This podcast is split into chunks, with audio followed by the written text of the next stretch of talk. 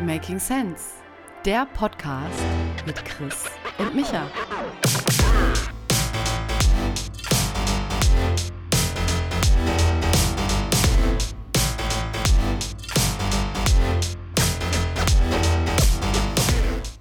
Christopher. Michael. Christopher. Herzlich willkommen zu einer neuen Folge von Making Sense, dem Podcast, wo wir jede Woche ein bisschen schlauer werden. Gemeinsam. Und ich habe mich gefragt, wie es dir geht. Äh, mir geht's gut. Äh, ich äh, ich habe Magen-Darm, sonst ist alles mhm. super. Äh, frisch aus dem Urlaub, einen Tag später, zack, bumm. Aber mhm. so ist es nun mal. Ich weiß nicht, wo ich es her habe. Äh, vielleicht ist es ein Flugzeug, vielleicht ich, ich habe keine Ahnung, ich bin der Einzige. Ansonsten geht es mir blendend. ja, und äh, so schlimm kann es ja nicht sein, wenn du jetzt hier einen Podcast aufnimmst, oder? Ja, genau. Es ist halt, wie mhm. gesagt, nur Magen und Darm. Es ist nicht, äh, beeinträchtigt ja. nicht meine kognitiven Fähigkeiten, ja? Ja. Und dir so? Mir geht's auch gut. Ähm, Alles ja. wie immer? Ja, hat ein kleines Gebürtchen, aber ansonsten eigentlich alles, alles super hier, wie immer. Kleines, kleines Gebürtchen, ja? Kleines Gebürtchen. Ja. Nee, wir Erzähl waren jetzt kurz, eine Woche, off, eine Woche offline, hatten wir angekündigt. Richtig. Irgendwann fehlt es mal eine Woche an einer Folge und das war jetzt soweit, aber ich bin froh, dass wir jetzt in der zweiten Woche schon direkt wieder am Start sind, auch wenn man jetzt vielleicht im Hintergrund mal die Kleine hören könnte. Ähm, nee, ist super. Also, ich soll jetzt ein bisschen erzählen, wie es so war und was so äh, meine Erlebnisse sind im Vergleich zur ersten Geburt, nehme ich an. Ja, selbstverständlich. Ja. Klar. Also, um das mal ein bisschen so allgemein zu halten, damit es für, für, die Leute auch interessant ist. Ähm, äh, also, wir hatten vielleicht doch nicht ganz allgemein angefangen. Wir hatten so eine anstrengende erste Geburt und ähm, die ging mir 35 Stunden. Diesmal ging es nur 5 Stunden, also obviously deutlich besser. Wir konnten unser Glück kaum, kaum glauben und wir waren auch extrem angespannt vorher. Ähm, es war nicht so, dass man mit der Zeit irgendwie vergessen hat, wie das damals war und alles wird romantisiert und die Hormone und was weiß ich, sondern wir haben das schön sieben, acht Monate ignoriert und dann die letzten sechs Wochen uns damit ein bisschen auseinandergesetzt und einen Geburtsvorbereitungskurs gemacht und dann nach dem Geburtsvorbereitungskurs äh, hatte die Hebamme, die das geleitet hat, nochmal angerufen und gemeint, ähm, hey, ihr habt schon sehr belastet ähm, gewirkt, äh, bereitet euch doch nochmal besser vor, anstatt dass ihr einfach so in die Geburt geht. Und da dachten wir so, okay, mussten, mussten wir lernen, das so ein bisschen anzunehmen, dass ähm, da vielleicht ein bisschen mehr äh, da, dahinter steckt. Und ähm, ja, das haben wir dann gemacht und habe ich auch neue Dinge gelernt. Also für jeden, der na, Making Sense, der da irgendwie Respekt vor der Geburt hat, weil es die erste ist oder weil es in der Vergangenheit mal nicht so gut gelaufen ist, da kann man doch ein bisschen was machen. Es gibt zum Beispiel, den Ausdruck kennen meistens Frauen, Männer nicht, Doulas, also ähm, quasi Geburtsbegleiterinnen für ein paar hundert ja, Euro. Ja. Die sind so zwei Wochen vorher, eine Woche nach dem ET abrufbereit, sind innerhalb von einer Stunde bei dir ähm, und ja, haben halt schon viel Erfahrung und ist nochmal eine andere Hilfestellung ähm, als so eine Hebamme im Krankenhaus, die gut sein kann, die aber auch schlecht sein kann. Ne? Ähm, also das war extrem angenehm und ähm, es gibt auch quasi Therapiesessions, die du machen kannst in Vorbereitung auf der Geburt. Wir hatten jetzt zum Beispiel in Heidelberg eine, die ist auch Hebamme, aber auch Therapeutin. Ähm, genau, also deshalb, also war auf jeden Fall, hatten wir großen Respekt davor und dann hatten wir aber dieses Mal, glaube ich, auch einfach ein bisschen das Glück, dass es dann ähm, ähm, eine umso schönere zweite Geburt war. Also wir waren Samstagabend irgendwie noch essen im Restaurant. Ähm, ich habe da meine zwei, drei Weinchen getrunken. Meine Frau meinte schon, hey, du kannst doch jetzt nicht trinken, was ist, wenn später das Baby kommt? Und ich so, ja, komm, what are the odds, ja? und dann pünktlich zum Dessert, plupp, und im Restaurant ist die Fruchtblase ge geplatzt, ja. Es war äh, sehr witzig, ja. Ja, äh, und dann waren wir da samstags abends um 23 Uhr, okay, äh, was machen wir jetzt, ja? Praktischerweise hatten wir eine Babysitterin zu Hause, ja, die konnte dann quasi da die Stellung halten. Ähm, und es gab so eine witzige Situation. Das Restaurant war so im sechsten Stock. Wir gehen in einen Aufzug rein und Miri ist so ein bisschen angespannt gewesen, ne? Ein bisschen schwer am Atmen. Und ähm, wir machen, der Aufzug geht auf und da sind so fünf ähm, fünf Mädels äh, aufgetakelt, Samstagabend halt im Aufzug, ja. Und ich dachte so, oh mein Gott, auch das noch. Jetzt fahren wir mit so fünf Mädels Press im Aufzug, ja, und Miri so ein bisschen schwer am Atmen. Und ich meine so, Miri langsam atmen, wir schaffen das, ja. Und dann die Mädels gucken uns so an und dann die eine so, ist deine Fruchtblase geplatzt? Und wir so, ja. Und dann Michi, wie im Film, so fünf Mädels so, gibt's doch nicht, Woo! können wir was für euch tun, bla bla. Also es war alles ein bisschen filmreif, ja. dann, haben, dann haben wir, dann haben wir, sind wir noch zu Hause kurz vorbeigefahren haben wir noch ein paar Sachen geholt. Babysitterin hat gesagt, kein Problem, sie kann auch die ganze Nacht bleiben. Und dann äh, habe ich sie weiter ins Krankenhaus gefahren. Ähm, genau, und dann, keine Ahnung, war auch irgendwie sechs Stunden später das Kind schon da und äh, hatten auch eine super erfahrene Hebamme und waren sehr erleichtert. Genau, das mal in, in aller Kürze. Ähm, und jetzt ist ja schon ein bisschen mehr als eine Woche rum und ich kann sagen, also ich wusste noch, ich habe noch in Erinnerung gehabt, dass die Kinder ja die ersten zwei Wochen insbesondere sehr viel schlafen, weil sie noch nicht auf die Reize der Welt klarkommen. Und das macht es eigentlich sehr angenehm. Also gerade ist die Belastung noch geringer, also natürlich vor allem für mich, weil ich ja nicht die Frau bin, die stille. Ähm, das Kind schläft schon noch hm. sehr viel und der Freiheitsgrad ist ein bisschen größer und man hat auch so eine andere Gelassenheit, ne, weil man irgendwie äh, ein bisschen wie Fahrradlernen, so, so intuitiv den Umgang mit dem Kind ähm, drin hat und ich glaube auch jetzt nicht ganz äh, unerfahren ähm, jedes Zeichen überbewertet und so weiter und so fort. Deshalb war der Einstieg jetzt soweit relativ ähm, gelassen und auch äh, das große Geschwisterkind schlägt sich soweit gut, bekommt viel Aufmerksamkeit, deshalb bin ich sehr happy. Und äh, genau, habe aber jetzt Urlaub die vier Wochen, bin jetzt deshalb auch ganz optimistisch, dass wir hier ein bisschen podcasten können. Ähm, habe auch ein bisschen Zeit zum Lesen ähm, und ja, kann so ein paar Themen aufräumen, privater Natur, weil ich jetzt beruflich da stark reduziert unterwegs bin. Genau, deshalb geht es ähm, uns eigentlich ganz gut. Für die Frau ist natürlich immer ein bisschen anstrengender, so ein bisschen emotional. Ähm, aber das kennt man ja und es ist einfach schön, da viel da zu sein. Ja. Genau, ich hoffe, ja, voll gut. das beantwortet deine Frage. Ja, äh, natürlich musst du das privat nochmal äh, weiter ausführen, aber ich bin mhm. happy und erleichtert. Das ist auf jeden Fall ziemlich mhm. cool. Und das ist auch direkt wie der Podcast ist. Chapeau. Chapeau, ja. Ja, und man ist natürlich dann auch für so ein Thema sensibilisiert und da habe ich auch ein, zwei Themen heute mitgebracht, kann ich gleich von erzählen, die so ein bisschen um ähm, Geschwisterdasein und, und so sich drehen. Ich glaube, das sind auch ein paar ganz interessante allgemeine Making Senses dabei, wo ich dachte, ah, krass, dass man das eigentlich nicht weiß, ja. ja dann genau. mach doch mal gleich einen ähm, nahtlosen Übergang. Kurzen Recap genau, letzten Mal und dann mach doch dann direkt damit weiter, würde ich sagen. Oh, wir, wir, sind so eingespielt, ein Träumchen. Oder? Ähm, ja, ich, ich habe jetzt vom letzten Mal eher, ich glaube, du hattest auch kein ganz großes Thema beim letzten Mal. Ich habe noch diese komische kleinsche Flasche im Kopf, die man sich mal angucken ja. muss. Ja, habe ich irgendwie nicht losgelassen. Ähm, und, dann, und dann auch die andere Sache, wie, wie Bienen ihr Umfeld spüren und warum sie wissen, an welche Blumen sie gehen müssen und warum nicht. Sind eher so nice to knows. Da ja. wurde es nochmal kurz philosophisch, da hast du mich gefragt, ähm, wenn ich äh, wissen könnte, woran ich sterben werde, ob ich das wissen wollte. Dann haben wir festgestellt, ja. dass wir ganz unterschiedlich sind. Genau, das ist mir so hängen geblieben. Was ja, ist denn dir nice. hängen geblieben? Äh, dass du jetzt äh, den Hashtag Botox Lifestyle lebst, ähm, äh, wie du dazu gekommen bist und äh, da mein, mein, größtes Making Sense oder zwei davon. Das eine ist, dass es eine vorbeugende Wirkung hat, also das ist jetzt nicht unbedingt dass man das nicht unbedingt dann machen sollte, wenn man schon komplett falt, faltig ist, sondern äh, es hilft, das Faltenbilden vorzubeugen, langfristig. Das eine und das zweite ist, es ist kein tierisches Gift, was da verwendet wird, was ich wirklich lange Zeit dachte, keine Ahnung warum. Ich auch. Ähm, sondern dass es ein äh, Gift, äh, dass es aus einem Bakterium extrahiert wird tatsächlich. Ähm, mhm. Genau, das war das. Und das zweite, was ich mir gemerkt habe, ist, dass die, die Rügenwalder Mühle, den Rügenwalden Schinkenspicker, nicht mehr tierisch herstellt und verkauft, sondern vegan. Äh, Gut, genau. das haben sie vorher auch schon, aber sie haben das, das Fleischprodukt aus dem Sortiment genau. genommen, sozusagen, ja. Genau. Also das, da, da haben wir ein bisschen drüber gewitzelt, dass jetzt da ein Fleischkonzern auf dem Weg zu einem nicht fleischproduzierenden Unternehmen ist. Vielleicht. Ja. Mal gucken. Genau, ja. das sind die zwei Dinge. Ähm, cool. Und deine Themen für, für heute? Du hattest ja Urlaub, hast du da ja, ich will jetzt entspannt, aber auch Zeit zum Lesen und so? Ja. ja, und ich habe mit, ich habe äh, jetzt beim Vorbereiten wieder gemerkt, ich habe tausend Sachen durcheinander geschmissen, Sachen gepostet, die ich wieder vergessen hatte. Wie gesagt, mein Kopf ist ja immer überall und nirgendwo. Mhm. Ähm, ich, ich kündige jetzt mal nichts an, weil ich gehe jetzt mal mit dem Flow, weil am Ende kündige ich was an und am Ende finde ich was Besseres interessanter so. und ähm, erzähle dann doch wieder was, was völlig anderes. Insofern so machen wir es. Ein paar inter interessante Dinge auf jeden Fall. Aber dann das Kinderthema ist interessant, mhm. weil wir haben ja im Urlaub auch, ähm, ich war ja zwei Wochen auf Teneriffa Gepoppt. und die mhm.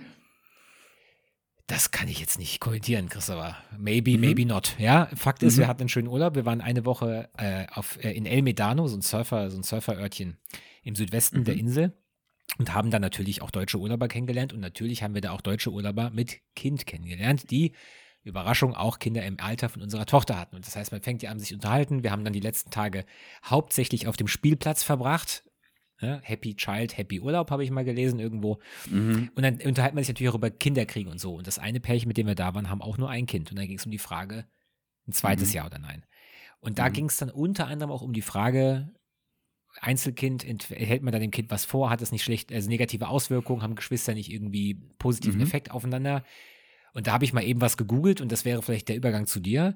Äh, ein relativ langer Artikel, ähm, der mehr oder weniger zusammenfasst oder zur Erkenntnis kommt, Einzelkinder haben keinen großen Nachteil gegenüber Geschwistern, mhm. also Kindern, die in Geschwisterbeziehungen aufwachsen. Wenn man mal alle Vorteile durchgeht, die es so gibt, also sie sind egoistischer, können nicht teilen, sind verwöhnt mhm. und all sowas, ne? Ähm, haben aber nicht gelesen. Ich habe nur überflogen. Mhm. Und jetzt würde mich mal interessieren. That's how you roll, ja. Ja. Ich habe ja, natürlich einen Podcast dazu gehört, aber ja, zu genau dem gleichen Thema. Ist ja witzig, dass es parallel gelaufen ist, ja. Ähm ist auch witzig, dass ihr da auf Spielplätzen abhängt. Das ist auch so eine andere Frage, die mir noch aufkam. Da muss ich auch ein Making Sense draus basteln. Wir waren jetzt mit dem ersten Kind, um dann noch eine kurze Schleife zu drehen. Ähm, jetzt äh, im dritten Lebensjahr, wo dann, ne, wo die schon ein bisschen was können, wo die gut schlafen und so, haben wir dann letztes Jahr noch ein paar Trips gemacht und waren auch am Wochenende in Paris, weil wir so früher immer einmal im Jahr in Paris waren und das hier von Heidelberg Mannheim auch so gut zu erreichen ist. Und unser Fazit jetzt, weil, wo wir die Elternzeit planen für dieses Jahr, war so ein bisschen, hm, müssen es nochmal neu bewerten, weil wenn wir uns rückblickend so das eine oder andere Unterfangen anschauen, was wir gemacht haben, wie zum Beispiel Paris, war das wirklich so geil. Also ja, du hast ein Foto vom Eiffelturm, aber ansonsten waren wir halt in Paris auf Spielplätzen. Also sie waren auf Spielplätzen in Paris, ja. Aber ja, ja. und ähm, ist, ist das der Stress wert und auch das Geld, ja? Ja, es ist, ja. da, da, ist so. da kommt man manchmal noch nicht so ganz klar, ganz drauf klar, dieser eigene Lebensstil, man als Paar, aber jetzt mit Kind und so, da muss man sich, glaube ich, ist so ein vorgenommenes Making Sense vielleicht einfach ein bisschen ausprobieren, wo da der Sweet Spot ist. Und das Fazit jetzt auch für uns Elternzeit ist immer, dass man am besten mit anderen Freunden unterwegs ist, ähm, die Kinder im gleichen Alter haben, ne? Weil man hat nicht immer das Glück, wie ihr es jetzt hattet, dass man jemanden kennenlernt, ne? Und dass man eher auch mal eine Woche in Ruhe an einem Ort ist und so, ne? Als da ähm, total viel unterwegs sein.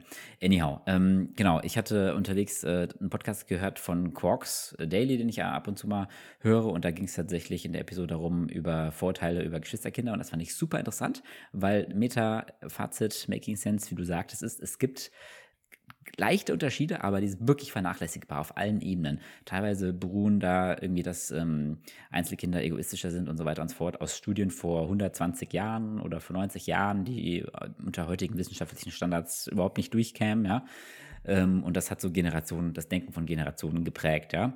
Ähm, mhm. Und egal welche Parameter und Metastudien du dir die letzten 30, 40 Jahren anschaust, da gibt es keinen wirklichen Unterschied. Also Making Sense wäre, bei der Frage, soll man ein Geschwisterkind machen oder nicht, kann man wirklich komplett vernachlässigen, was für Vor- oder Nachteile das für das, das erste, Erstgeborene hat, weil im Durchschnitt gibt es da keinen Unterschied langfristig. Also die Menschen sind ähm, nur ganz leicht zufriedener. Also da gab es irgendwie eine Umfrage, wo unterschieden wurde zwischen Menschen, die Einzelkinder, die Einzelkinder sind ähm, und die ähm, ein Geschwisterkind haben und die zwei oder mehr hatten, ja. Und es war irgendwie so eine Frage, wie sind sie sehr zufrieden mit ihrem Leben, ja? Und irgendwie die Einzelkinder haben zu 51 Prozent gesagt, ja, ich bin sehr zufrieden. Die mit einem Geschwisterteil hatten 52 Prozent Anteil gehabt und die mit zwei oder mehr Geschwistern hatten irgendwie 53 Prozent, ja. Also äh, war schon signifikant, aber sehr klein und ähm, genau, ist jetzt kein durchschlagendes Argument, finde okay. ich. Ja. Ähm, genau. Äh, ein einziger Unterschied, den es gibt, ist so ein bisschen bei den Fähigkeiten der Kinder. Oh, jetzt hat man hier Kind vielleicht im Hintergrund bei den Fähigkeiten ähm, der Kinder, dass ähm, ähm, es einerseits Unterschied macht, wenn du sehr große Familien hast, also drei, vier oder noch mehr Kinder, okay. weil, weil dann ist alles ein bisschen chaotischer, ja, und äh, bekommen die Kinder auch deutlich weniger Aufmerksamkeit. Aber bei den ersten zwei, drei Kindern ist es so, dass ähm, tatsächlich äh, das Erstgeborene leicht besser abschneidet in Intelligenztests. Und da ist halt die Hypothese, dass ähm, ähm, die, dass die eben die meiste Aufmerksamkeit bekommen haben, ja, ähm, und dort eben maximal viel gefördert wurden, ja. Ähm, und man sagt auch, es gibt so eine Art Tutor-Effekt, ähm, dass die Großen ja den Kleinen dann was beibringen und dadurch Dinge besser lernen und, und, und ähm, verstehen. Und der Effekt von wegen, ähm, als jüngeres Geschwisterteil hast du ein älteres und da kannst du Dinge abgucken, der, der wird ja nicht vollkommen kompensiert, ja. Okay. Genau. Ähm, ja, genau, deshalb, also man kann rein, also Fazit Making Sense ist, man kann das völlig losgelöst entscheiden, ob es Vor- oder Nachteile gibt, ähm, weil es gibt kein, keine wesentlichen Unterschiede, ja. Ähm, zwei Fun Facts aus dem Podcast waren noch, ähm, so hatte ich noch nie drüber nachgedacht und hat mich auch dazu motiviert, mal mich bei meiner leiblichen Schwester zu melden, ähm, mit der ich die letzten Jahre ein bisschen weniger Kontakt hatte, weil wir sehr unterschiedlich sind und sie weiter weg wohnt und so weiter und so fort. Ähm, Fun Fact ist nämlich, dass quasi ähm, deine Geschwister die Menschen sind, ähm, die du am längsten kenn wirst in deinem Leben. Also, du niemand anderen eine längere Beziehung dein Leben als zu deinen Geschwistern, weil deine Eltern versterben irgendwann äh, im, im, Schnitt früher, ja. Deine Kinder kommen erst 20, 30 Jahre später, weißt du. Deine Partnerin hast du meist auch erst mit ne, im Erwachsenenalter kennengelernt. Das heißt, ähm, deine, bei dir jetzt, ne, deine Schwester, das wird der Mensch sein, mit dem du die längste Beziehung haben wirst, mit hoher Wahrscheinlichkeit, ja. Ähm, mhm. Fand ich irgendwie inter interessant, ja. Ähm, okay. Und ein, ein, anderer Fun Fact, was heißt nicht Fun Fact, aber eine andere Gefahr, äh, äh die dahinter steht, ist, dass ich glaube, ich war 70 Prozent, also wirklich mehr als zwei Drittel, zwei Drittel oder drei Viertel der Eltern angeben, ja, dass sie, wenn sie mehrere Kinder haben, ein Lieblingskind haben, ja. Ähm, das war mir gar nicht klar, dass das, dass das Gefühl wirklich bei jetzt fast äh, drei von vier Eltern ist, dass sie sagen, ich habe ein präferiertes Kind, ja. Und da ist natürlich die Gefahr, dass du das natürlich nicht die Kinder merken lassen darfst. Ja, das ist aber, glaube ich, echt ja. schwierig, weil darunter leiden dann die, die Nicht-Lieblingskinder. äh, fand ich ganz interessant, ja. Würde mal gerne wissen, wie vielen Eltern das leider irgendwann mal in irgendeiner blöden Situation rausrutscht. und also so, das ist ja so ein Satz, den kannst du nie wieder zurücknehmen, ne? Also der prägt sich dann ein und dann ja, ja, ich glaube, so dumm sind die wenigsten. Ähm, das hat nichts mit Dummheit ja, zu tun. Das ist Heat of the Moment. Das kann le leicht passieren. Ja. Schreibt man sich an, du warst eh ungeplant und am liebsten hätte ich es rückgängig gemacht. Also so ein Ding, so ein blöder Satz und dann zack, ja. Mhm. Ja, stimmt, ja. Ja, Heat of the Moment, vielleicht auch ein sehr gekünstelter, kurzer Übergang zu Lifehacks jetzt mit Neugeborenen. Ich glaube, da werden jetzt die nächsten Monate vielleicht hier und da wieder welche kommen. Ich werde nämlich nochmal abgleichen, was mache ich jetzt eigentlich beim zweiten Kind konkret anders als beim ersten, ja. Und so eine Sache, ja. wo ich dachte, gibt's doch nicht. Ähm, ich habe beim ersten Kind, ähm, also wir hatten phasenweise Prämilch, weil es mit dem Stillen nicht geklappt hat und später ähm, bei der Zufütterung, ne, dass du Milchpulver benutzt und so weiter und so fort.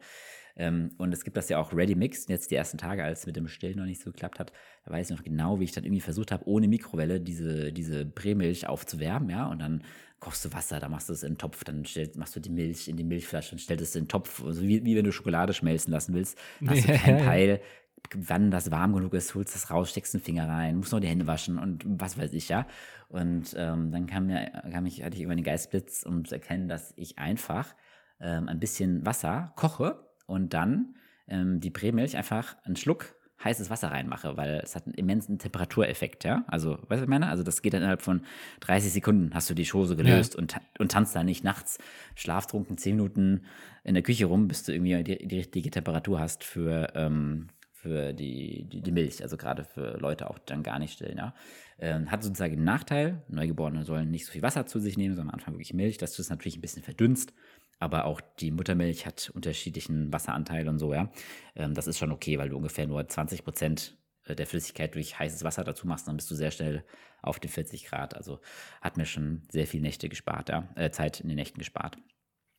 Genau. Mhm. Ähm, ja, und äh, vielleicht von der Hitze zur Kälte äh, und um auch dich hier wieder einzuladen, Michi, unser gemeinsamer Freund J. Went nuts und erzählt uns seit Monaten von seinen Eisbad-Erfahrungen, hat sich so ein Eisbad dahingestellt. Vielleicht kannst du da gleich, gleich, mal was zu sagen. Ich glaube, du hast auch jetzt die Tage eins bestellt.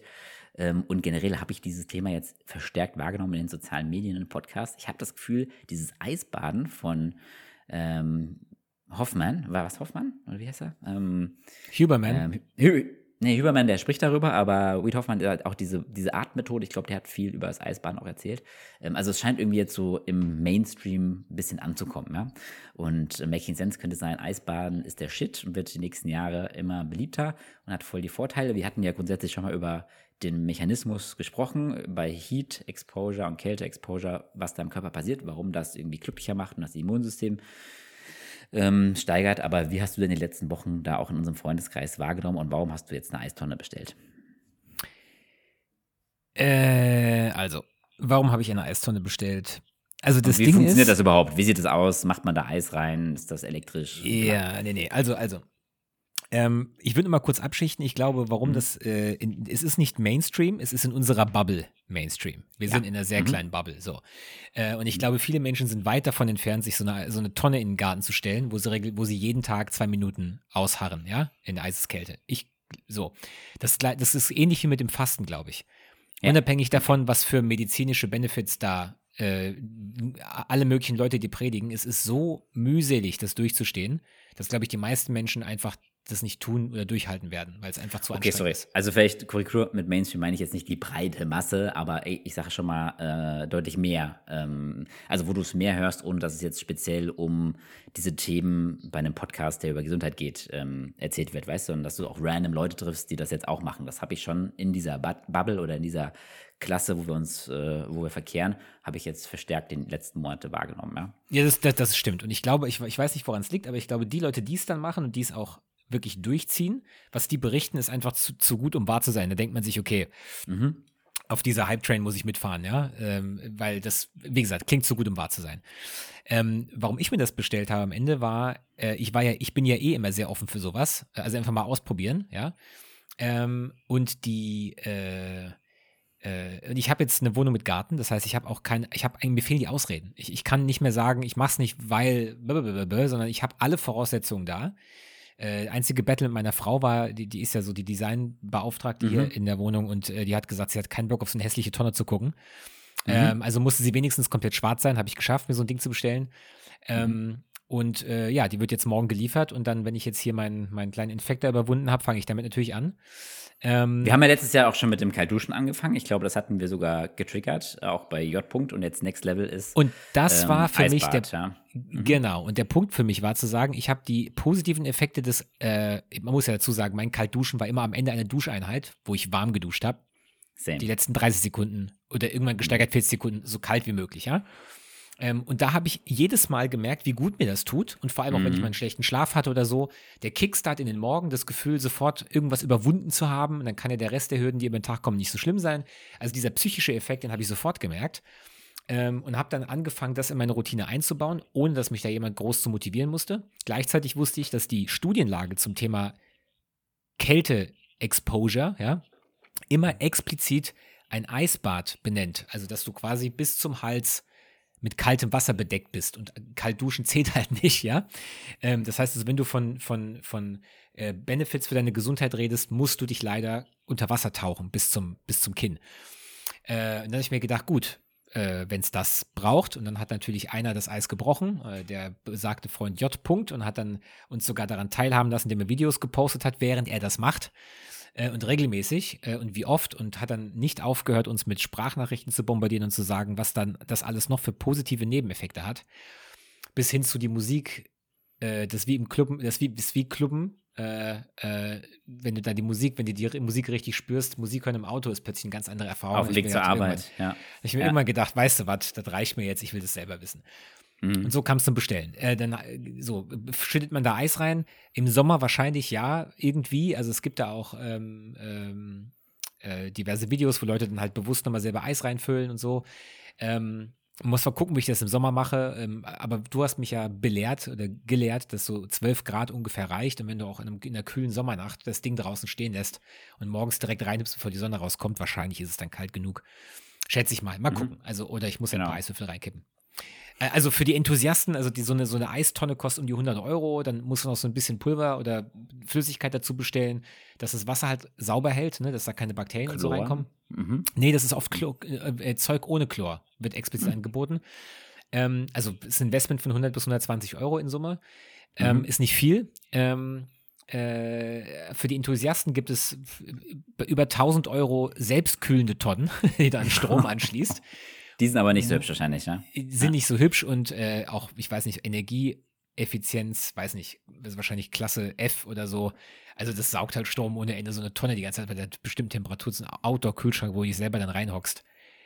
Ach, wenn das gut gepolstert ist und abgedeckt ist, ist ja auch bei Whirlpools das um, umgekehrte ähm, Prinzip. Äh, du bist wahrscheinlich nicht so oft in, in Kreisen unterwegs, wo es Whirlpools gibt, ja. Ich dagegen also, ja schon und die sind ja immer ganz gut isoliert ähm, und ist, glaube ich, auch relativ energieeffizient. Aber, wenn ja. der Goldhamster irgendwann mal köttelt, würde ich sagen, mache ich das.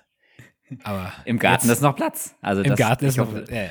Also Flasche Champagner, also das kannst du ja doch der, deiner Frau gut verkaufen, ja? Ja, genau. Ähm, da gucke ich mal. Aber das wäre so die Idee und deswegen ja. mache ich das und es kommt bald an und ich kann spätestens nächste Woche berichten, wie es war, die ersten Sessions. Ja. Cool, okay. Also ich, ich, hatte mich mit dem Thema auseinandergesetzt, also generell über Peter Thiel, von dem ich ja manchmal erzähle, diesen Longevity-Podcast. Deshalb auch wenn ich ähm, in dieses Eistonnen-Game jetzt erst spät eingestiegen bin, ähm, hatte ich da vorher schon viel drüber gehört und es ist tatsächlich so, dass für den Körper diese, diese Stressreaktion, die wird sehr schnell, also 15 Grad äh, oder niedriger wird die schon sehr schnell ausgelöst. Ist dann gar nicht so entscheidend, ob es jetzt 15 oder 8 Grad sind, obwohl 8 Grad okay. natürlich sich immer noch mal kälter anfühlen und 2 Grad erst recht. Aber ich glaube, man muss weg von der Vorstellung kommen, dass das Ding irgendwie an die 0 Grad haben muss, auch im Sommer. Ne? Und ich glaube, bei der Durchschnittstemperatur in Deutschland, übers Jahr gesehen von 15, 16 Grad oder was die ist in Deutschland, hast du ein halbes Jahr eigentlich locker abgedeckt, ohne dass du irgendwas machen musst. Ja? Und wenn du dann vielleicht, und die haben ja auch so Abdeckung oben ne, ähm, drauf, und wenn du dann da irgendwie mal Eis reinwirfst alle zwei Tage, dann glaube ich, kriegst, kommst du auch Richtung 15 Grad im Sommer, denke ich schon, ja. Ähm, genau, weil ich habe mir die Eistonne, ich bin jetzt auch schon seit ein paar Tagen am, am oder ja, genau, seit Anfang Februar am Eistonnen. Also es ist richtig cool. Ich gestalte gerade meinen Balkon um, den wir, der ist nämlich Richtung ähm, also Nordost und ähm, kriegt nicht so viel Sonne ab. Und den haben wir die letzten zwei Sommer eigentlich auch nicht so genutzt. Deshalb habe ich jetzt ähm, beschlossen, dass wir da eher so eine Wellness-Oase draus machen, ja. Ähm, mit, mit am besten Sauna, wenn ich auch gucken, wie ich da eine unterbekomme, Eistonne und dann so eine Chill-Out-Area, ja. Ähm, genau, und die Eistonne, wie du sagst, ähm, ich glaube, wir haben sogar die gleiche, wenn ich es gesehen habe, passt da gut hin und ist super cool. Also, und äh, ja, und meine Erfahrung ist echt so, wie du schon sagst, vom Duschen du sagst, es hat diesen psychologischen Effekt, der so ein paar Stunden anhält, aber es ist ja auch einfach, ist einfach so ultra effektiv, ne? Also ähm, du, du, du hast diese Schockreaktion immer von 30 Sekunden, ähm, 60 Sekunden und du bist danach einfach bam, einfach da und du merkst es, du bist so glücklich und fröhlich. Also es gibt ja eigentlich kaum etwas, was so eine krasse Reaktion auslöst, ja? Also braucht ja selbst Alkohol mehr oder sowas, ne? Oder wenn du es vergleichst mit anderen Tipps, die du so als Routinen mit auf den Weg bekommst, von wegen Meditation oder Achtsamkeit oder dieses zwei Minuten Sonnentanken am Morgen, dass du, wenn du die Möglichkeit hast, ja irgendwie in, in Sonnenlicht nach dem Aufstehen erst mal reinguckst, um irgendwie deinen Körper hochfahren zu lassen und so. Das ist alles so nett, aber es ist halt nicht so, es gibt dir halt nicht so den Kick, du hast halt nicht so direktes Feedback, ja. Ähm, und äh, bei dieser Kälte-Exposure ist es einfach der, der Knaller. Ich finde es echt richtig, richtig cool. Und also du machst es seit ein paar Tagen und erzählst es keinem. Genau, achso, da kommen wir vielleicht nochmal auf einen Neujahresvorsatz. Ähm, Gruß an J. -Punkt ähm, ähm, dass äh, J. -Punkt sich da ja offensichtlich sehr reingesteigert hat, ist ja auch ein sehr begeisterungsfähiger Typ. Glaube ich, bin ich grundsätzlich auch und äh, ist auch cool, da andere Leute einzustecken. Hat er auch geschafft. Äh, Kudus in die Richtung. Ähm, und was ich jetzt nochmal schaffen wollte dieses Jahr bei mir, ähm, hatte ich bei den Neujahrsvorsätzen gar nicht darüber gesprochen, dass ich ein bisschen weniger mich über, über soziales Feedback pushe, ne? Weil ich, das ist total probates Mittel man will ja auch was mit Freunden teilen, aber es ist auf jeden Fall immer so, wenn du der Pionier in etwas bist, ja, was ich hier in meinem Leben oft ge gewesen bin, ne, Hashtag Gründer und so weiter und so fort, ähm, dann gibt dir das auch Energie, wenn Leute sagen, ach krass, cool, dass du es machst und so weiter und so fort, ne, und motiviert ja. dich, ja, oder dass du dann auch ein Video postest und so. Alleine, dass, dass du ein Video drehst, ähm, ich habe nämlich eins für mich selbst gedreht beim ersten Eistonnengang, aber habe es jetzt nicht geteilt, ähm, schafft so ein bisschen Ablenkung und schafft so ein bisschen Druck, ne, äh, das sind also zusätzliche Motivatoren und ich wollte jetzt mit dem Eis Eiston-Game sozusagen auch da auf einer neuen Ebene was lernen, zu sagen, hey, wenn ich Dinge einfach mal nur für mich mache, ja, also gut, jetzt erzähle ich Podcast drüber, weil es sich nicht ganz vermeiden lässt, aber das ist nur jetzt so ein Beispiel, ne, dass ich jetzt einfach mal, ohne dass ich mich selbst darstelle oder Feedback bekomme oder sozialen Druck aufbaue, Dinge für mich mache. Ja, das habe ich eigentlich, die letzten mhm. Jahre habe ich in, in, in, meiner Welt, glaube ich, viel erreicht, aber habe immer diese Parameter mit bespielt, ja, und ähm, genau, ich will jetzt mal so den nächsten Step versuchen. Verstehst du, was ich meine? Äh, total. Interessant. Mhm. Dann, dann erklärt mhm. sich das alles und damit kann ich wunderbar leben.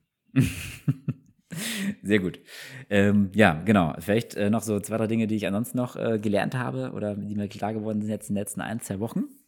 Wenn ich einfach weitermachen darf, mein Lieber. Ich bin, ach bitte, ich bitte drum. Ja, du wolltest ja spontan dazu schießen. Das hat ja jetzt ganz Selbstverständlich. Hier klappt beim Eisbaden. Ja, also, ähm, ich hatte noch ein wichtiges Making Sense bezüglich Pflanzenpflege, ja. Also ich bin so seit zwei, drei Jahren im Pflanzengame. Ich weiß nicht, habt ihr habt Pflanzen zu Hause? Oder? Ja, vor allem im Garten draußen. Ja, okay. Und in der Wohnung? Fünf? Das ist jetzt, ich fühle mich jetzt hier wie in der Schule. Also wir haben einige, einige Pflanzen und auch, und auch an, anspruchsvollere Pflanzen im Garten, ja. Äh, und die Ownership hat deine Frau, nehme ich an, ne? Ja, 100 Prozent, ja. Mhm, ja. Mhm. Siehst du, ähm, ich bin so überhaupt nicht der mit grünen Daumen, aber ich finde es einfach unwahrscheinlich schön. Es macht im, in, im Raumgefühl so viel aus. Ich liebe es. Äh, ähm, und ähm, genau, und es, es, war eigentlich weniger so, dass ich jetzt überlegt habe, was brauchen die Pflanzen und ähm, wie lerne ich mit der Pflanze individuell umzugehen, sondern ich habe gefühlt irgendwie zehn verschiedene Pflanzen ähm, gekauft und ich habe geguckt, wer von denen kann mit mir, ja, so wie ich lebe und gieße, ja. Und das waren dann schon mal 40 Prozent weniger von denen, die ich gekauft habe, ja. Ja. Ähm, und dann wusste ich so, welche hier ganz gut zu mir passen. Und dann dachte ich so, habe ich auch mal gehört, nach zwei Jahren, irgendwann sollte man die mal ein bisschen düngen, ja. Meine Schwester hatte schon gemeint, äh, hier, pass, pass auf, ne, man darf auch nicht zu viel düngen, düngen, sonst verbrennen die von innen. Und ich so, ach du meine Güte, ja. Ähm, und dann dachte ich nach zwei Jahren, okay, ich, ich dünge mal das Düngemittel. Ich weiß nicht, ob Düngemittel ablaufen kann, aber ich hatte da so eins vor, vor vier Jahren schon mal gekauft für den damaligen Garten und dachte, okay, jetzt machst du überall ein bisschen rein. Und was soll ich sagen, nachdem ich vor zwei Jahren an, anfänglich schon mal 40 Prozent der Pflanzen verloren habe, habe ich, ähm, das war sozusagen ein Plantozid, würde ich eigentlich schon sagen, ja, ähm, jetzt nochmal 40 Prozent verloren. Und ähm, von den ca. 30 Pflanzen, die ich habe, ja. sind jetzt zwölf gestorben, ja. Und so unnötig, auch teilweise Pflanzen, die echt gut mit mir konnten, die, die, die auch ganz klar Ja zu mir gesagt haben, die haben, die gesagt haben, hey, ich fühle mich hier wohl und es ist okay, so wie du mich gießt, ja. Von denen sind jetzt nochmal ein paar verreckt und das ärgert mich sehr, weil ähm, die muss ich natürlich jetzt nachkaufen. 20, 200, 300 Euro wird das wieder kosten. Also mit dem Düngemittel aufpassen und lieber ganz, ganz vorsichtig anfangen oder es ganz sein lassen, ja. Ähm, die verbrennen von innen. Mhm. Der, mhm. Ja, wie grausam. Ich meine, Pflanzen sind Lebewesen, wissen wir ja, ne? dass sie mhm. auch sich bewegen und so und auch äh, reagieren auf Zuwendung und so. Stell dir mal vor, du bist so eine Pflanze. Und dann wirst du gekauft aus so einem Blumenfachhandel und denkst dir so, boah, yeah, geil. Also wie so ein Hund, der irgendwie aus so einem Tierheim gerettet wird. Und so, uh, Oder ein neues Leben beginnt. Und dann bist du dann in so einer schönen Heidelberger Wohnung. Ist so, ah, geil, Sonnenlicht, voll helle Wohnung. Altbau. Uh, Fenster. Genau. Ich bin, im, ich bin im Himmel, ja, und dann siehst du so, guckst du um dich rum und siehst so ein paar andere Dudes, denkst du so, was ist mit denen los? Und dann so, so ein paar lassen Bettdecken sagen, ich verbrenne von denen, lauf! Und du denkst so, ich, was, was? Und ehe du dich versiehst, kommt dann so ein lieb, lieb, liebmeinender Owner und, und schüttet Dünger auf dich drauf und denkst so, ah, nein, stopp, nein, nein. Und dann ja, Egal, fies. das hat mich jetzt gerade ein bisschen. Also, ich habe da versucht, gerade so einen Film draus zu machen. Schlimm. Ähm, ja. Weil als Pflanze bist du ja auch nicht so schnell in der Reaktion, ne? Das dauert ja. Nee, genau, genau. Und du siehst es auch nicht direkt. Das hat dann zwei Wochen gedauert. Ja. Naja, auf jeden Soll Fall ich denn, Sache. Ja, also, mach, das ist sowas. Ich habe, wir haben uns nicht abgesprochen, aber hm? ich habe was zu Pflanzen. Im weitesten das Sinne. gibt's ja nicht. Ich bin sehr gespannt, ja. okay? Ja, ja. Pilze, Pilze sind keine Pflanzen, Michael. Schon klar. Es geht ja auch nicht um Pilze, sondern es geht um Flechte. so, okay. Was ist eine Flechte, Christopher? Mhm. Ja, wir hatten noch beide Bio-LK, oder? Hm, ja. Flechten, oh, die wachsen doch nur irgendwie so einen halben Zentimeter im Jahr. Fuck. Also, ich weiß es, Flechten ja. sind ein zusammengesetzter Organismus, ja. Mhm. Und die, das ist also quasi eine Pflanze, eine Alge oder ein Bakterium, die sich mit einem Pilz zusammentun. Und das ah, zusammen ah, gibt eine Flechte. Okay. Mhm. Genau. Und das, warum ist das so mächtig und warum, also ne, erst, erst ein bisschen Pretext, bevor es um das eigentliche Ding geht. Pilze können ihre eigene Nahrung nicht herstellen, aber Pflanzen machen das ständig durch Photosynthese. Und mhm. Pflanzen tun sich schwer, Nährstoff aus ihrer Umgebung zu sammeln. Und das können Pilze relativ gut. Und das, mhm. Dadurch werden quasi Pilze und Pflanzen zu irgendwie so einer Art von Superpilz, ja, wenn du so willst. Ah. Mhm. Was ist passiert? Äh, ich habe beim Browsen im, im, Urlaub bin ich über irgendeinen Thread gestoßen auf X, wie man jetzt heutzutage sagt, von einer Bio-Nerd, Pilzologin, mhm. keine Ahnung, ist ja auch wurscht, kann ich verlinken. ähm, und die krasse Neuigkeit ist, an der Außenseite der internationalen Raumstation ist Flechte gewachsen. Mhm. Let Man weiß nicht wieso. Ja, ja, doch, okay. mal mittlerweile eine Ahnung. Aber der Satz ist schon mal beeindruckend. Also im Weltall, wo eigentlich Ach so. Mhm. an einer Raumstation, die nicht auf der Erde ist, außerhalb von allen lebensmöglichen Bedingungen, ist Flechte gewachsen. Nicht nur, sie hat nicht nur überlebt, sondern sie ist auch gewachsen. Mhm. Und das ist mhm. crazy shit. Und zwar, also, seit 88 weiß man das schon, dass da irgendwas, äh, irgendwas ist, was man untersuchen sollte. Und zwar haben da russische Astronauten, der Mir, beobachtet, dass sich an der Außenseite so ein seltsamer Film gebildet hat. Und der hat sich ähm, auf der Außenseite des Fensters ausgebreitet, hat dann am Ende die Titan-Quarz-Oberfläche des Fensters kaputt gemacht und ist in die Raumstation eingedrungen, ja? Mhm. 88, so. Ähm, und was ist passiert? Sechs Pilzarten haben auf der Erde ist auf die Rakete geschafft, also auf das, äh, auf das mhm. Space Shuttle und sind mit in den Orbit geflogen. Mhm. So. Ähm, also quasi blinde Passagiere, wenn man es so will. So. Seither, äh, also das war quasi ein Zufallsfund. Man hat sich gedacht, hey, kann doch gar nicht sein. Da, da kann nichts wachsen, ja, im Weltall. Ähm, ist aber passiert. Mittlerweile haben Flugzeuge entsprechende Beschichtungen, dass sowas nicht mehr passieren kann, weil kann ja potenziell mhm. einfach so eine Raumstation kaputt machen. Mhm. So, dann fast forward 2012, ja. Äh, eine besondere Flechte mit dem Namen Xanthoria elegans, also auf, übersetzt elegante Sonnenflechte, hat, wurde absichtlich auf der Außenseite der ISS platziert mhm. und die mhm. hat 18 Monate an der Außenseite der ISS überlebt. Ja. Mhm. So. Äh, was eine Flechte ist, habe ich schon gesagt. Ähm, äh, äh, irgendwie Fun Fact: Viele Dinge, die wir Moos nennen, sind eigentlich Flechten. Also äh, mhm. hat äh, also Rentiermoos oder isländisches Moos ist eigentlich eine Flechte, kein Moos in dem Fall. Ähm, so, also im Prinzip, also 35 Prozent der gesamten Flechte, die dort dann platziert wurde, hat überlebt. Und das ist, könnte man jetzt sagen, naja, nur 35 Prozent, wenn man mal bedenkt, dass außerhalb der Erde eigentlich gar nichts überlebt, das ist eigentlich schon mal ein ziemlich beeindruckendes Ergebnis. Ähm, dann hat man noch einen weiteren Versuch gemacht und man hat äh, Mars-ähnliche Bedingungen simuliert, weil man denkt ja immer an die Bevölkerung des Mars, denkt man ja nach. Und äh, auf, bei diesen Bedingungen haben 70 Prozent der Flechte überlebt.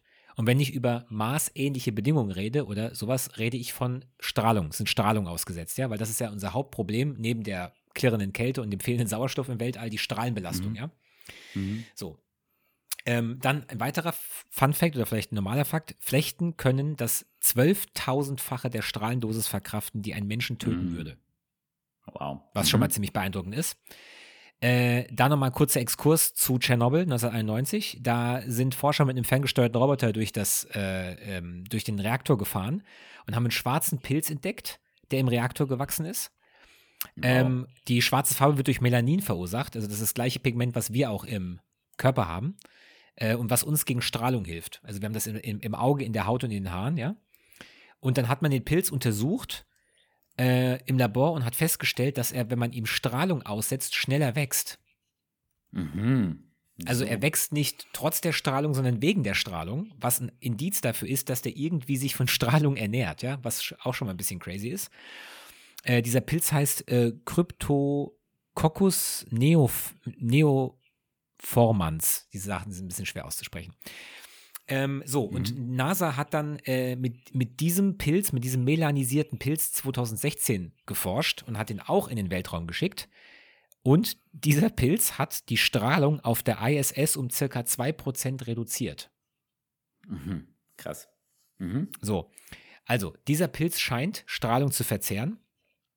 Ähm, und jetzt kann man sich durch äh, richtigerweise fragen, was, so what, was ist der Use Case, ja? Ähm, Pilzhäuser auf dem Mars. Ja. Also, es ist wirklich kein Witz, dass die NASA aktuell Myko-Architektur untersucht. Also Myko ist ja Pilz, ja. Und My Myko-Architektur ist quasi Architektur, die umgeben ist von, von Pilzen, die dann ein Menschenleben dort in eigentlich menschenungünstigen äh, Bedingungen ermöglicht, ja, weil die einfach die Strahlung aufessen, sozusagen, ja. Ähm, und die Idee ist später, Menschen gehen auf den Mars, bringen ruhende Pilze mhm. mit, ja? äh, bringen die an Gerüsten an und bewässern die, dass sie quasi so einen Kickstart bekommen, um zu wachsen.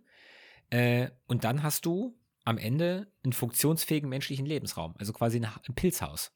Mhm. Die Pilze fressen dir die Strahlung Krass. weg. Ja?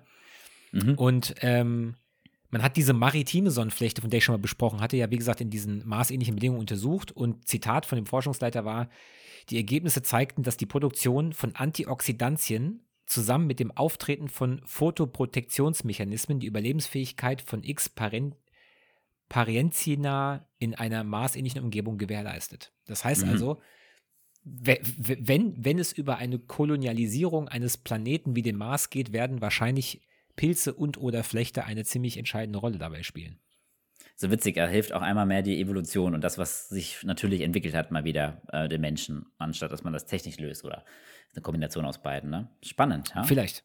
Ja. ja. So, so ah. Über so einen Kram stolper ich, ja. Mhm. Hat aber zum Pflanzen gepasst. Ganz witzig, vielleicht ein kleines halbes Mädchen jetzt noch ergänzt. Ich erinnere mich nämlich noch, was mich damals im Bioleistungskurs äh, geflasht hat, dass man ähm, die Lebewesen auf der Erde grob häufig, ich habe gerade mal geguckt, ob das immer noch so ist, und ja, ist so in vier Kategorien unterteilt. Und zwar einerseits die Tiere, ne, zu denen auch die Menschen gehören und die irgendwie andere, die sich bewegen können, obviously, und andere Dinge essen, andere Lebewesen, andere Tiere essen und sowas, ja. Und dann gibt es eben Pflanzen, als zweites, dann drittes Pilze. Und du hast ja schon von Unterscheidung eben gerade gesprochen, was Pflanzen und äh, Pilze unterscheidet. Und ich wusste noch, dass die vierte Kategorie Algen sind. Aber ich habe jetzt auf schnell nicht herausgefunden, was die jetzt so anders macht. Also sicherlich, dass sie unter Wasser und so weiter und so fort. Aber fand ich irgendwie total random, dass man das so unterteilt. Flechten gehören jetzt nicht als Sonderkategorie dazu, sondern sind halt eine Kombination daraus. Aber dass man halt nicht die Welt in Tiere und Pflanzen unterteilt, sondern dann auch in die Pilze und in die Algen, ja. So. Tja, so viel. Ich habe noch, ein, hab ja. noch, noch, ein kleines, ja. noch ein kleines Bon mot zum Thema Pflanzen. Äh, mhm. wusstest du, dass die Niederlande, was ähm, Produktion von Essen angeht, äh, im Agrarbereich ziemlich krass unterwegs sind? Also mhm. sehr, also sehr viel effizienter als viele andere Länder der Welt. Also kleines Beispiel. Ähm, was, also äh, die Niederlande, wenn es darum geht, ein Kilo Tomaten ähm, anzupflanzen oder zu ernten, ja, verbraucht die Niederlande im Schnitt 9,1 Liter Wasser für ein Kilo mhm. Tomaten und der globale Durchschnitt liegt bei 210 Litern. Mhm. Also, die haben es irgendwie geschafft, da Vorreiter zu sein und extrem effizient ähm, ja, ich glaube halt, äh, wenn, du, ja. wenn du Druck hast, ähnlich wie in Israel, die haben halt extrem krasse Randbedingungen, hast halt Druck, irgendwie äh, innovativer und effektiver und effizienter zu sein. Ne? Und die Niederlande haben jetzt auch begrenztes Reich und ne, das ganze Land eigentlich unter Meeresspiegel zu großen Teilen und so. Ich glaube, die mussten, die hatten da einfach mehr Druck, ähm, das effizienter zu gestalten als andere, die mehr Ressourcen haben. Kann ich mir vorstellen, ja. Ja. Hast du, äh, äh apropos, weil du Israel gerade erwähnt hast, ich, wenn wir so eine so eine Frage. Willst du ins Politische? Ja, immer kurz. Weil's, weil, ah, weil ich ja, mich, okay.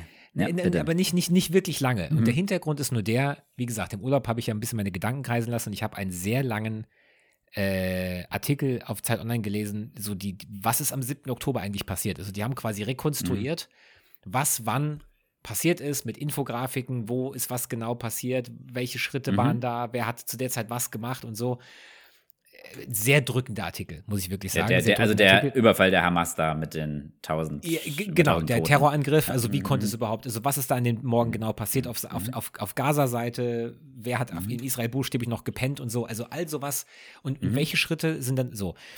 Ähm, jetzt sind die ja, also wie, wie, du liest ja bestimmt auch noch mal ab und zu was darüber, ich meine, das hört ja anscheinend gar nicht auf, dieser Krieg. Ähm, mhm. hat sich deine Einstellung oder deine Meinung oder irgendwie deine Ansicht in irgendeiner Weise verändert zu dem, was da gerade passiert oder ist, bist du da nach wie vor? Ne, ich bin aber jetzt keine Meinung tatsächlich ein bisschen, bis, bisschen äh, weniger gefolgt die letzten Wochen. Ähm, ich glaube, was ich verständlich finde, haben wir vor ein paar Wochen schon mal gesprochen, dass vielleicht ähm, Israel ein bisschen übersteuert, ne? wenn die USA schon da zur Zurückhaltung aufrufen und so weiter und so fort. Das ist, geht da wahrscheinlich jetzt in die andere Richtung, das Pendel, dass es hier und da ein bisschen zu krass ist.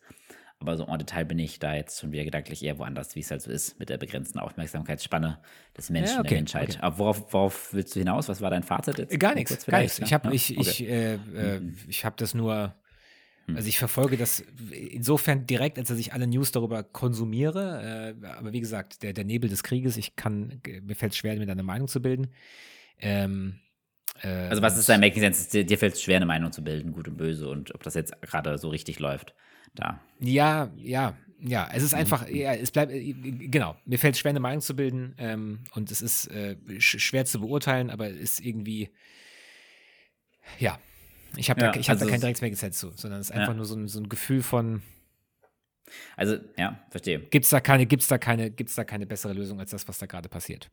Ja, ja, okay. Also ich muss ganz offen sagen, ich habe, das ist richtig äh, schuldig, fühle ich mich da, aber ähm, ich bin, also Ne, in, also ich bin da gedanklich einfach woanders. Das ist jetzt da wieder äh, ein, ein Problem, an das man sich gewöhnt hat, was da vor Ort stattfindet. Das hat hier und da mal eine Relevanz, da berichtet man drüber, aber ich glaube, ich beschäftige mich jetzt schon wieder mit ganz anderen Themen und sehr aus meiner Aufmerksamkeit verschwunden, wenn ich ehrlich bin. Ja, so traurig ist es, es auch ist, ja. Ja, das reicht ja. Das ist ja auch ein Making ja. Sense. Manche ja. Dinge gehen ja. dann einfach weg. Ja, ja. Ähm, hattest du eigentlich, äh, Thema Krieg, das war tatsächlich auch ein Thema, was ich ab und zu mal hier auf der Agenda bringe. Hattest du den Bestseller ähm, Oppenheimer gesehen? Nee. Noch nicht? Okay, den gibt es jetzt hier auf den Streaming-Plattformen. Ähm, also zum Teil muss natürlich kaufen, aber ich hatte den jetzt gesehen letzte Woche und das fand ich ganz interessant. Ich will jetzt den Film nicht mehr nacherzählen, aber er hat so ein paar Fragen geraced, die ich gar nicht wusste. Und zwar, ähm, wie das so vonstatten ging mit ähm, der Atombombenentwicklung und so. Also Filmempfehlung ist natürlich jetzt ein bisschen überflüssig, das zu sagen, weil er Oscars gewonnen hat und der beste Film des Jahres war, ja. Ähm, aber ich wusste gar nicht, warum die USA sozusagen keine Bombe auf Deutschland geworfen hat, ähm, Atombombe, und, warum, und warum sie wiederum eine Bombe auf ähm, Japan geworfen haben. Ja? Erzähl. Weißt du was darüber? Äh, nee. Und wenn habe ich, also okay. wahrscheinlich habe ich es mal irgendwann gewusst, aber ich habe es vergessen, leider. Ja. Also so ein also, Kram kann ich mir eigentlich merken. Ja. Du musst die nächste Woche diesen Film gucken. Das ist, da können wir nochmal ausführlicher drüber sprechen, aber privat ist echt spannend. Ähm, gut, also der Grund, warum die Atombombe nicht mehr eingesetzt wurde, die Deutschen waren da irgendwie ursprünglich weiter in der Entwicklung und dann haben die äh, USA eben dieses krasse Programm auferlegt und ein ganzes Dorf gegründet in der Wüste, um die Forscher einzusperren, um die Deutschen zu überholen, sozusagen in Entwicklung. Ja. Und die Bombe wurde tatsächlich einfach wenige Wochen, war die erst einsatzbereit nach, nach der Kapita Kapitulation Deutschlands. Also Deutschland könnte sozusagen noch Glück gehabt haben, dass ähm, wir früher den ah. Krieg verloren haben. Ja. Das fand ich ganz interessant, ja. Ähm, warum sie es dann trotzdem auf Japan gemacht haben, weil der Zweite Weltkrieg war ja dann sozusagen mit der Kapitulation Deutschlands noch nicht beendet, ja, weil in anderen Bereichen waren die Leute noch motiviert ähm, war dann diese Abwägungsentscheidung utilitaristisch gesehen, ähm, wir machen jetzt was Krasses, aber unterm Strich sterben weniger Menschen. Also wir, wir machen da jetzt ein Statement und werfen die in Japan ab, um auch mal zu demonstrieren, dass wir sie haben und dass es funktioniert. Ähm, und ähm, ist natürlich dann schrecklich in den ein, zwei Städten da, wo wir es machen. Aber danach ähm, rechnen wir mit der Kapitulation Japans, was dann auch gekommen ist und dass der Krieg dann vorbei ist. Und somit sparst du halt ähm, Hunderttausende andere Leben, die ne, über eine längere, eine längeren Auseinandersetzung ähm, dann gestorben worden wären. Ja? Und aber auch, ähm, weil sie ähm, ein Zeichen setzen wollten gegenüber der Sowjetunion, dass sie es haben und dass sie stark sind und dass sie auch bereit sind, das einzusetzen, ja. Und das fand ich ganz interessant, diesen Gedankengang, dass, ähm, also natürlich ist es irgendwo scheiße, aber auf einer rationalen Ebene, dass es natürlich den Krieg schneller beendet hat. Ähm, und dass es sozusagen auch wegweisend für die Menschheitsgeschichte war, war weißt du, weil sie, diese Bomben wurden einmal eingesetzt. Man hat gesehen, was das für eine Auswirkung hat, ja. Und waren dann quasi auch die Blaupause für die Menschen zu sagen, okay, des, genau deshalb machen wir es jetzt nicht mehr gegen Menschen, weißt du? Also das war quasi nötig, dass man es danach nicht mehr verwendet, ja. Das war auch so eine Hypothese, die in dem Film besprochen wurde. So ist es dann ja auch gekommen, ja. Weil zu dem Zeitpunkt war natürlich damals die Frage, uiuiui, ähm, ne, wenn, wenn, wenn die erste geworfen ist, äh, ne, ist es dann ähm, ist dann Broken Window Theory mäßig ähm, ähm, da die Büchse der Pandora geöffnet, ja, und wird es dann, dann künftig häufiger geben. Aber genau das Ereignis hat eigentlich mit dazu geführt, dass äh, keine mehr eingesetzt wurden und auch nicht später als Wasserstoffbomben entwickelt wurden, ja, die ja viel stärker sind, ja, viel krasser, ja. Und das fand ich irgendwie ganz interessant, das Making Sense, weil wenn wir manchmal ähm, Darüber hatte ich ja mit meiner Frau gesprochen, als wir über den Film sprachen, der auch so hier und da leicht depressive Züge hat, ähm, dass ähm, ich immer wieder sage, in der heutigen Zeit, ne, ähm, wenn wir sagen, oh, alles oder fühlt sich irgendwie nicht so gut an, vieles geht in die falsche Richtung, ist meine Grundhypothese immer wieder, naja, ich glaube, das dachten die Menschen damals auch so, ja. Und in dem Moment, das kriegst du halt so einen ganz guten Eindruck äh, in dem Film, wie sich es damals angefühlt hat während des Zweiten Weltkrieges oder am Ende oder dann dann mit der Atombombenentwicklung, ne? Alter, was für eine Unsicherheit, ja? Also die Menschen wussten ja gar nicht, wie die Geschichte weitergeht, ja? Und äh, natürlich, also es sind eigentlich viel krassere Szenarien als über die, die wir in den letzten 30 Jahren diskutiert haben, ja? Weil du wusstest nie, ob wir uns alle selber auslöschen. Und was ja schon mitschwingt, so die letzten Jahrzehnte, ist schon so, dass niemand so wirklich glaubt, dass das jetzt passiert und dass da irgendwie schon ein paar Eskalationsstufen wie entfernt sind, dass das passiert. Aber damals, da war so viel im Wandel, da hätte alles möglich sein können. Und da hättest, hast du auf jeden Fall jahrelang, wo du als normaler Mensch hättest denken können, fuck, wo geht das alles hin? Und äh, du wärst, glaube ich, potenziell schneller depressiv geworden. Da war vielleicht dein Glück, dass damals die Medien noch nicht so verbreitet waren und du nicht diese Transparenz in der, im Informationsfluss hattest, ja.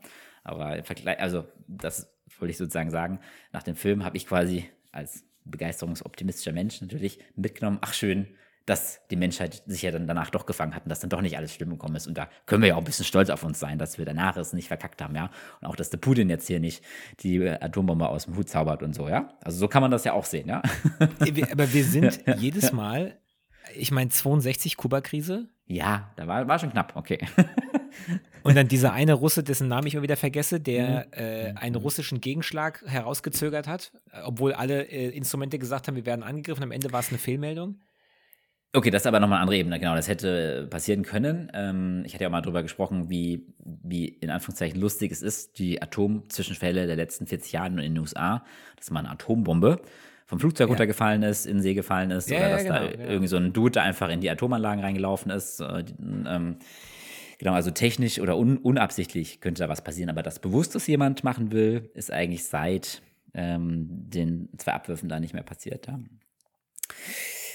Ja, ja. okay. So viel Iran. Ja. ja. Die auch noch fleißig weiterforschen. I don't know. Ich glaube nicht, ja. dass du, äh, ich, ich, äh, ich teile deinen Optimismus nicht.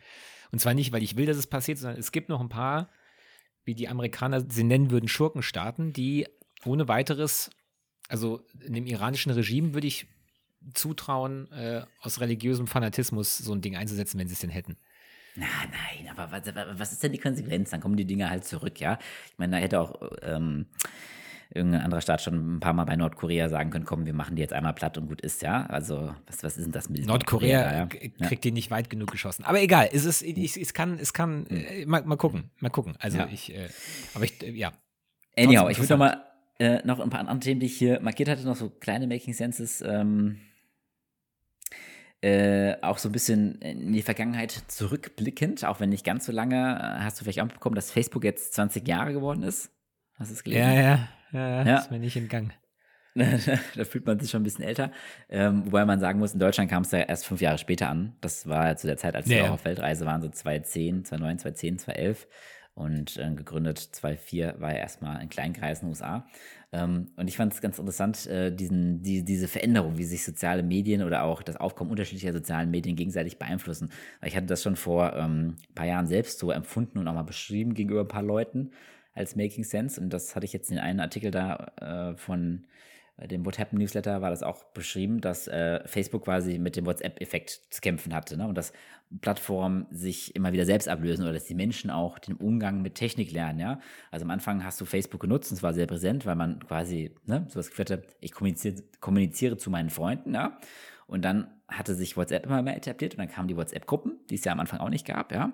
Und dann hat man festgestellt, boah, auf WhatsApp, das ist, äh, auf Facebook, boah, das ist schon ein bisschen anonym und dann diese ganze Werbung und dann sehen das die, die Leute und dann gibt es da Widerspruch und bla bla und dann hat sich die Kommunikation, fanden die Menschen angenehmer, immer mehr äh, in, in geschlossenere Kreise auf WhatsApp, in WhatsApp-Gruppen reduziert, ja. Da habe ich mich voll angesprochen gefühlt. Das war gerade so der Shift, als äh, WhatsApp 2015 von Facebook gekauft wurde, ja. Von da dahergehend auch schlau von ähm, Zuckerberg, dass er das auch richtig eingeschätzt hat, ne? Weil es hat irgendwie das Verhalten nochmal in, in sozialen Medien für viele Menschen extrem ähm, verändert, ja. Fand ich, ja. Äh, dieser Übergang von Facebook zu WhatsApp für viele. Ähm, und jetzt kommen halt ne, wieder neue Netzwerke mit TikTok und Co. Mal gucken, was da sonst noch so kommt, ja. Ja, interesting. Ähm, dann hatte ich noch ähm, so eine Vision ähm, oder nochmal so, es gibt ja momentan viele Videos äh, auf YouTube, die nochmal so die, die ähm, Apple Glasses, oh, wie heißen sie? Also dieses 3, äh, diese Brille, wo du ne, ähm, alles 3D äh, virtuell ähm, ergänzt siehst in der Realität. Darüber sprachen wir auch schon, ne? Hast du darüber mal Videos, Erfahrungsberichte gesehen? Mm, nee. Diese Apple Googles da, diese. Ach so, doch, doch, doch, doch, doch. Ja, ja. Ja, ja, ja klar. Ist genau, crazy. Genau, Meine ja, Güte. das ist crazy, ja. Und ähm, ich finde das krass und ich kann es mir immer noch nicht vorstellen, dass das wirklich Spaß macht, dass du, dass du durch die Welt liest und äh, gehst und lauter digitale Dinge angezeigt bekommst und tausend Bildschirme hast, ja, ähm, während du durch die Welt läufst, die auch wieder die Sicht blockieren und so. I still don't feel it. Aber was ich in dem Zusammenhang dann schon gelernt habe, ist, dass ich mir vorstellen kann, ähm, dass diese ganze Erfahrung, die wir mit ChatGPT und KI-Nutzung gemacht haben, dass das eine andere wird. Ja? Also aktuell ist es ja mehr oder weniger textbasiert. Ne? Also wir nutzen ChatGPT, ja. erklär mir den Unterschied, worauf kommt es an, bla bla. Und ich kann mir richtig gut vorstellen, dass das in zwei, drei, vier Jahren irgendwie anders ist. Und zwar, dass du halt eine äh, animierte Antwort hast, ja. Also du gibst zum Beispiel an, was ist der, der Gehirnapparat? Und dann antwortet halt ChatGPT animiert direkt und sagt, hey, guck mal, hier ist das Modell, das dreht sich und dann gibt es so eine Definition und das und da ist ein Video und weißt du, dass das ist halt äh, für ja. das Gehirn passender, visueller, animierter antwortet, ja, anstatt nur diese, diese dieser Text, der gerade runterläuft, ja. Und das, glaube ich, macht dann Sinn, ja, dass, dass das quasi Technologie versteht, was ist jetzt die effektive, effektivste Wissensübertragung auf dein Gehirn? Und das ist obviously nicht nur Text, ja, aber es ist auch nicht durch die Welt laufen und tausend Bildschirme sehen, sondern das ist halt dann zu verstehen, okay, was ist deine Frage, was willst du wissen, welche, welche, welchen Tiefgang willst du? Und dann wird dir das auf verschiedene Ebenen gleichzeitig ähm, gezeigt, ja. Und das war so für mich so, ah, okay, so wird die Zukunft aussehen und das macht, glaube ich, richtig Spaß, ja ähm, so die Welt zu also verstehen. Also, ja, und, ich habe mir, hab mir ein neunminütiges Video von Casey Neistat ange angeguckt. Das ist ein mhm. sehr, sehr berühmter YouTuber. Äh, kann man sich auch mal angucken. So ein Typ, der immer ähm, zerkratzte Ray-Ban-Brillen trägt. Das ist sein Markenzeichen. Mhm. Ähm, und der hat äh, ein 10-Minuten-Video gemacht, aber nicht ein Review, was kann das Ding alles und so, sondern er hat sich quasi selbst gefilmt oder hat sich filmen lassen, wie er durch, durch New York City läuft. Mhm. Äh, und in verschiedenen Settings einfach dieses Ding aufhat und mit Leuten spricht und interagiert und so ähm, äh, und teilweise innen drin von der Brille gefilmt. Also man konnte dann sehen, was er sieht, ja. Mhm, mh. ähm, und sein Fazit war eigentlich eher gar nicht so technischer Natur, sondern er hat gemeint, dass das Krasse war, dass es nach einer gewissen Zeit sich völlig normal angefühlt hat. Ah. Mhm. Also es geht nicht um das Gewicht von dem Ding, hat er gemeint, also für ihn ist das Ding das Computing, also wie wir mit Computern umgehen, von morgen in der Technik von heute. Also er hat gemeint, die, die, die, ähm, also offensichtlich ist das Ding viel zu teuer, viel zu schwer, ja, mhm. verbraucht viel zu viel Strom, als dass du das den ganzen Tag mit dir rumtragen würdest. Und du siehst ja einfach aus wie, wie ein Idiot, ja. Ist mhm. einfach so. Aber die Art und Weise, wie man mit diesem Interface interagiert, die Tatsache, dass man oh, virtuelle, in, in, sich in einer virtuellen Welt, in der realen Welt bewegt und das so normal ist mit, nach einer Zeit und man gar nicht mehr merkt, dass man was sieht, mhm. was andere gar nicht sehen können. Da hat er gemeint, das, das wird die Zukunft sein. Ähm, mm, stimmt. Ich glaube, das Video hatte ich sogar auch gesehen. Du hast recht, ja. Ich, ich, ich glaube, so, das beschreibt ganz gut, was der, was der Punkt ist. Ja, erzähl weiter. Genau, also dass du einfach am Ende, wir reden jetzt über so ein Ding, das aussieht wie eine Skibrille, ja. Irgendwann werden es normale Brillen, irgendwann werden es Kontaktlinsen, was weiß ich, ja. Weiß nicht, wie lange sowas dauert, äh, sowas zu entwickeln. Aber irgendwann wird das so minimal invasiv sein, dass du kleinste Devices mit dir rumträgst, mit denen du buchstäblich alles machen kannst. Also du sitzt dann irgendwo da, bist irgendwie auf einer Städtetour und sagst, hey, kannst du mir zu einem Gebäude ein bisschen was sagen? Und dann siehst du ein Overlay über das Gebäude, kriegst irgendwelche Informationen, das vielleicht so ein virtueller mhm. Tourguide, all so ein Kram. Und das hörst, du siehst nur du, es hörst nur du, kann niemand anderes sehen. Mhm. Das wird, glaube ich, das wird, glaube ich, die, die Verstehe. Zukunft. Ich glaube, ich glaub, das ist vielleicht der Punkt, dass man gerade, dass es noch äh, ungewohnt ist und man noch nicht so richtig weiß, wie man das bedient und was man von erwarten kann, wie man es nutzt, ja. Und dass man es vielleicht ein bisschen vergleichen kann wie mit Autofahren lernen, weißt du? du wenn du ne, Autofahren lernst, dann bist du erstmal so, what the fuck, ja? Also, oh mein Gott, ich komme mir gar nicht klar, irgendwie links abbiegen auf einer großen Kreuzung und, ne, das ist total unnatürlich, ja?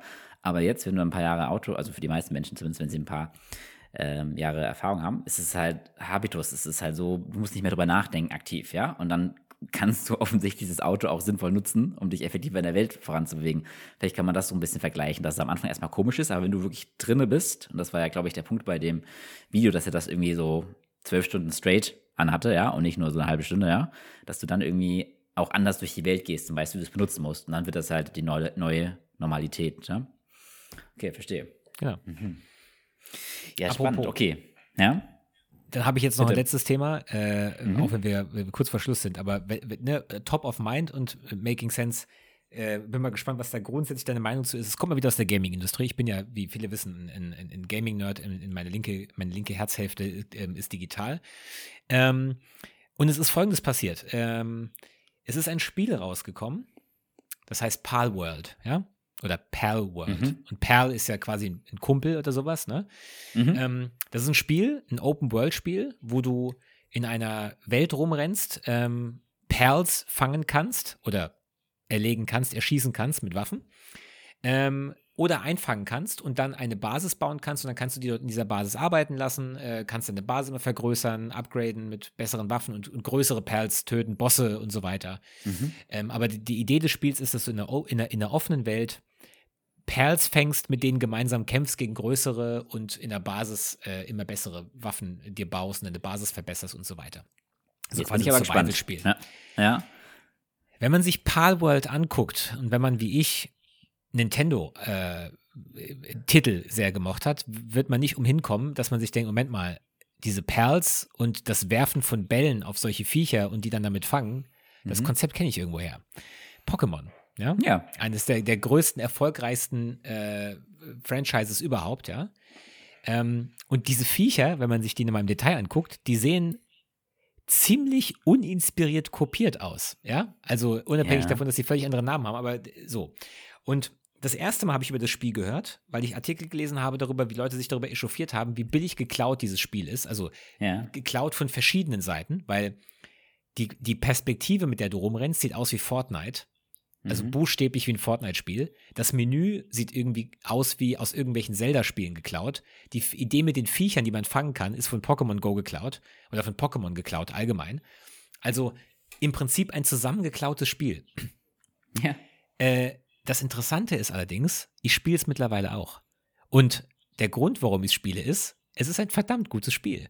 Ja, ich wollte sagen, ich habe da völliges Verständnis für. Das ist, so funktioniert auch Innovation in der Wirtschaft, dass du manchmal einfach Dinge neu kombinierst und von da an da das Beste nimmst. Ja, selbst bei irgendwelchen Fernseh-Film-Trilogien ähm, hast du wiederkehrende Elemente, die du irgendwie aus anderen bekannten ähm, Filmserien, Genau. ähm, ja, Filmen kennst. Also das macht, glaube ich, nur Sinn, finde ich eigentlich, ja.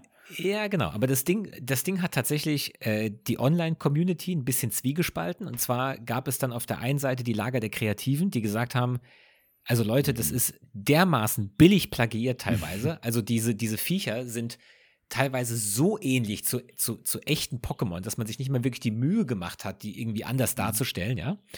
Äh, und manche, manche äh, ähm, Game-Sequenzen und so sind auch wirklich eins zu eins aus bestehenden Spieltiteln rauskopiert. Also hat man sich nicht mal die Mühe gemacht, was eigenes zu programmieren, ja.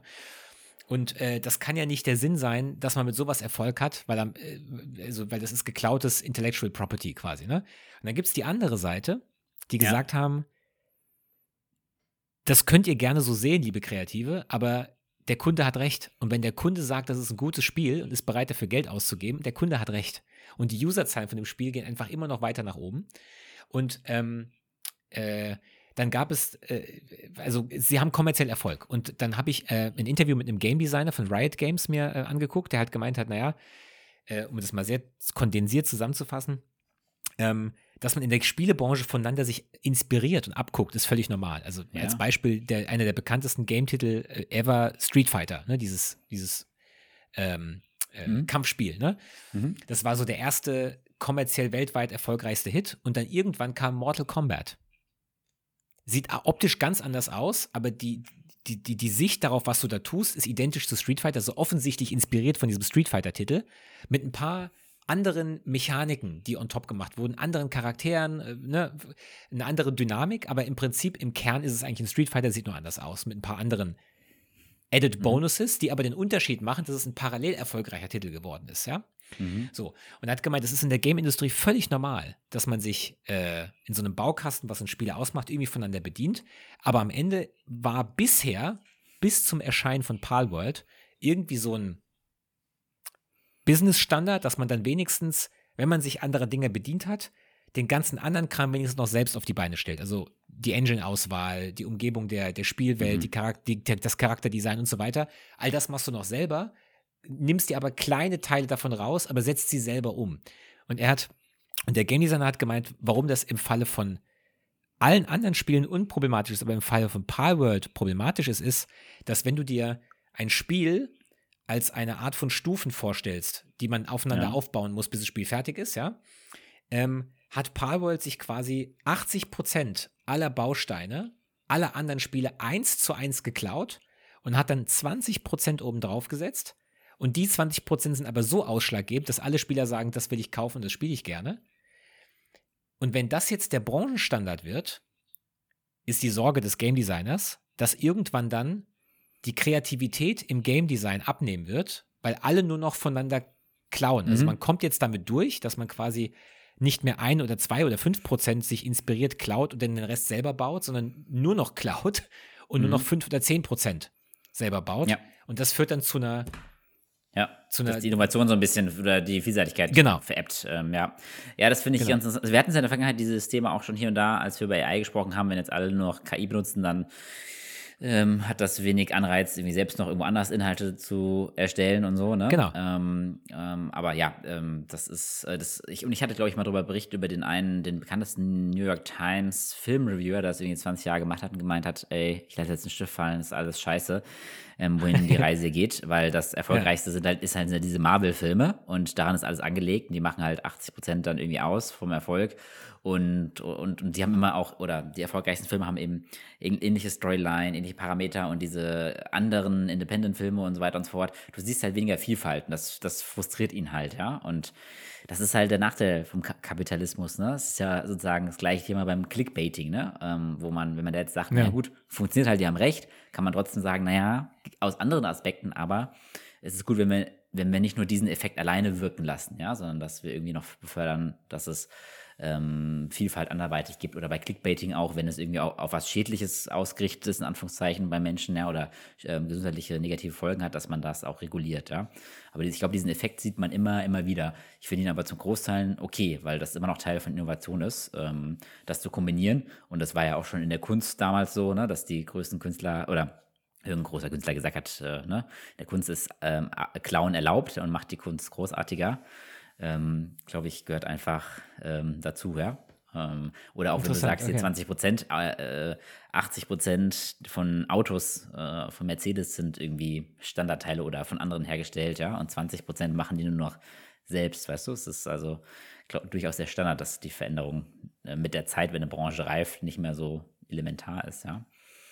Ja, also das heißt, ja. du würdest sagen, dein mhm. Making Sense ist, äh, also musste irgendwann passieren, also äh, mhm. beziehungsweise ist halt normal in dem System, in dem wir leben, aber du würdest jetzt keine Sorgen machen, dass das langfristig dazu führt, dass quasi nur noch geklaut wird und das dann irgendwie zu einem Erliegen kommt von, von äh, kreative Spieltitel dann eher die Seltenheit werden, weil, oder ja. wie, naja, es geht ja schon darum, dass äh, die Menschen das bekommen, was sie wollen, was, was, was, was, also, ne, so funktioniert der Kapitalismus. Du, es gibt da Bedürfnisse ja. oder teilweise wächst auch Bedürfnisse und die müssen befriedigt werden.